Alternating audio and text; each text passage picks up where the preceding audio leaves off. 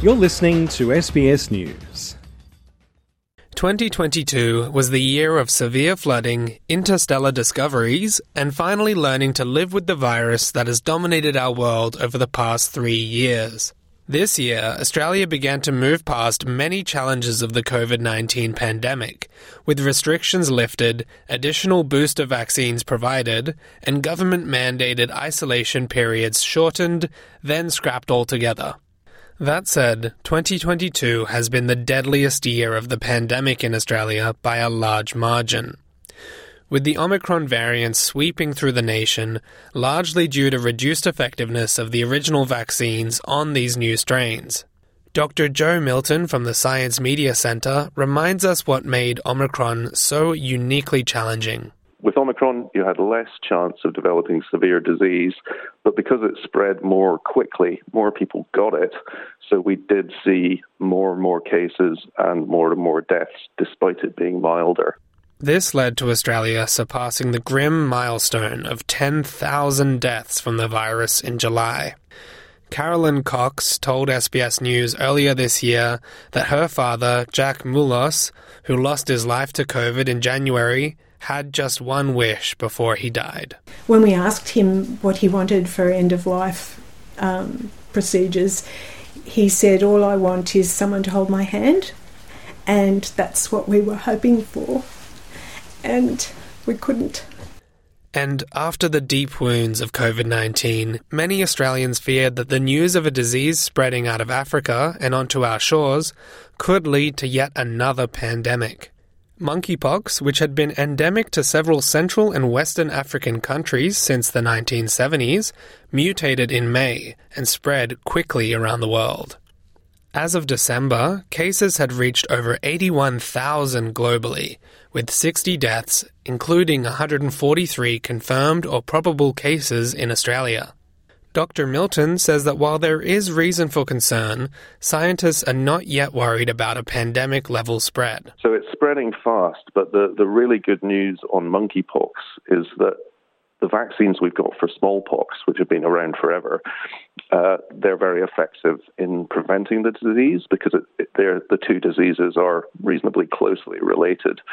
So that's kind of meant that we can probably be a little bit less scared of monkeypox. It's not going to go as crazy as COVID, we're hoping. While we may have dodged another pandemic, this year also brought with it some severe warnings about the future of our planet, which is in the throes of a rapidly unfolding climate crisis. The United Nations COP27 summit in November saw a watering down of previous commitments to phase out coal power and fossil fuel subsidies, but some leaders were still sounding the alarm. UN Secretary General Antonio Guterres warned that any further inaction will lead to global chaos. Our planet is fast approaching tipping points that will make climate chaos irreversible. We are on a highway to climate hell with our foot still on the accelerator. 2022 saw greenhouse gas levels, ocean acidification, and sea level rises all setting new records. Meanwhile, courtesy of our third year in a row La Nina climate event, we saw some of Australia's worst ever recorded floods in February, March, May, July, October, and November, throwing many people's lives into disarray. This Lismore resident was forced to camp on his parents' roof after his home was submerged in the February floods. Water started to come into the house, so um, I was on the phone to my best mate, and he said, "Mate, you got to get out of there because if you don't get out now, something happens, you're never going to get out." So. Um, one of the neighbours was driving around in his boat helping people, so I just got to lift up to my mum and dad's, and they were on the roof, and we've been camped up on the roof there since about oh, six o'clock this morning, five o'clock this morning. These extreme weather events left many native animals without habitats and played a role in one of our most beloved and iconic animals being pushed to the brink. Earlier this year, the koala was officially declared as an endangered species by the federal government with particular concern about populations in Queensland, New South Wales, and the ACT. The Science Media Centre's Dr. Joe Milton believes that we shouldn't fear an extinction scenario quite yet, as we still have large populations available in South Australia and Victoria to draw from. We might be able to repopulate uh, the koalas in other areas using animals from those populations. So I don't think they're you know they're not about to disappear entirely, but they're definitely in big trouble this year also saw Australia's honeybee population under threat by an invasive species. The Varroa destructor mite breached our borders in June, first detected in Newcastle after years of successful prevention measures. The mites, which feed on the worker bees, are suspected to be one of the major factors behind colony collapse disorder, which has devastated hives all around the world government authorities moved quickly to declare infected sites as exclusion zones, destroying 600 hives and millions of potentially infected bees. If the mites continue to spread to the rest of Australia, it could cost the Australian economy anywhere from 70 million to 14.2 billion every year due to the vital role honeybees play in crop pollination services. From invasive mites to asteroids, 2022 saw another important extinction prevention measure, this time from NASA. In September, NASA successfully deflected the asteroid Dimorphos on what was called the Double Asteroid Redirection Test Mission. The asteroid, which was never on a collision course with Earth, served as a testing ground for experts, who collided a spaceship into the projectile 11 million kilometers away from Earth and successfully deflected it off course. Three, two, one. And we have impact a triumph for humanity in the name of planetary defense. This new technology has helped to ensure the survival of humanity in the face of future potential cataclysmic events. But what if our extinction didn't come from the outside, but from, well, within ourselves? There was celebration in November as the world's population hit 8 billion people, an incredible milestone just 12 years after we reached 7 billion.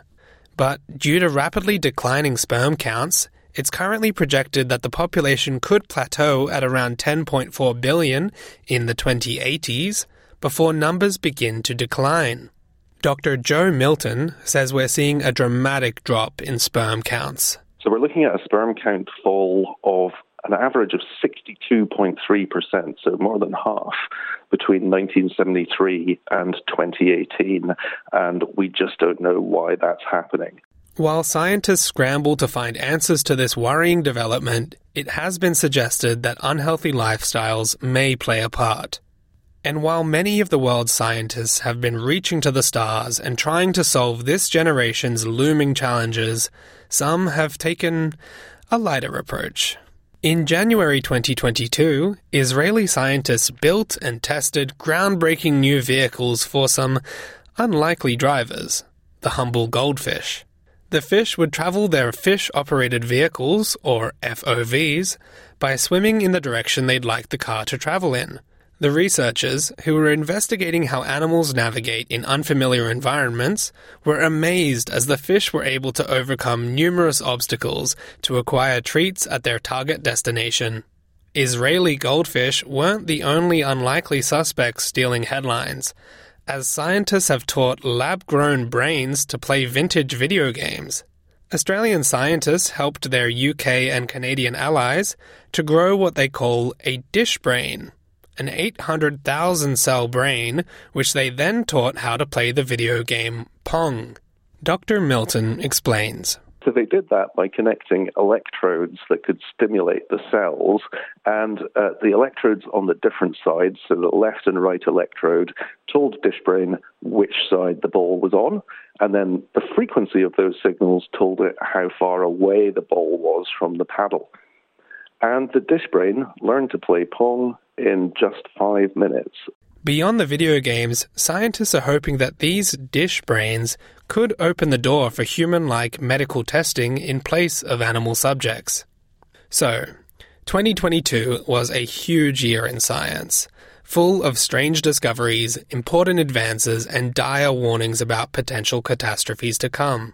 Stay tuned in 2023 as SBS News will be providing details on all the major scientific stories to come. as well as some of the strangest. Sam Dover, SBS News.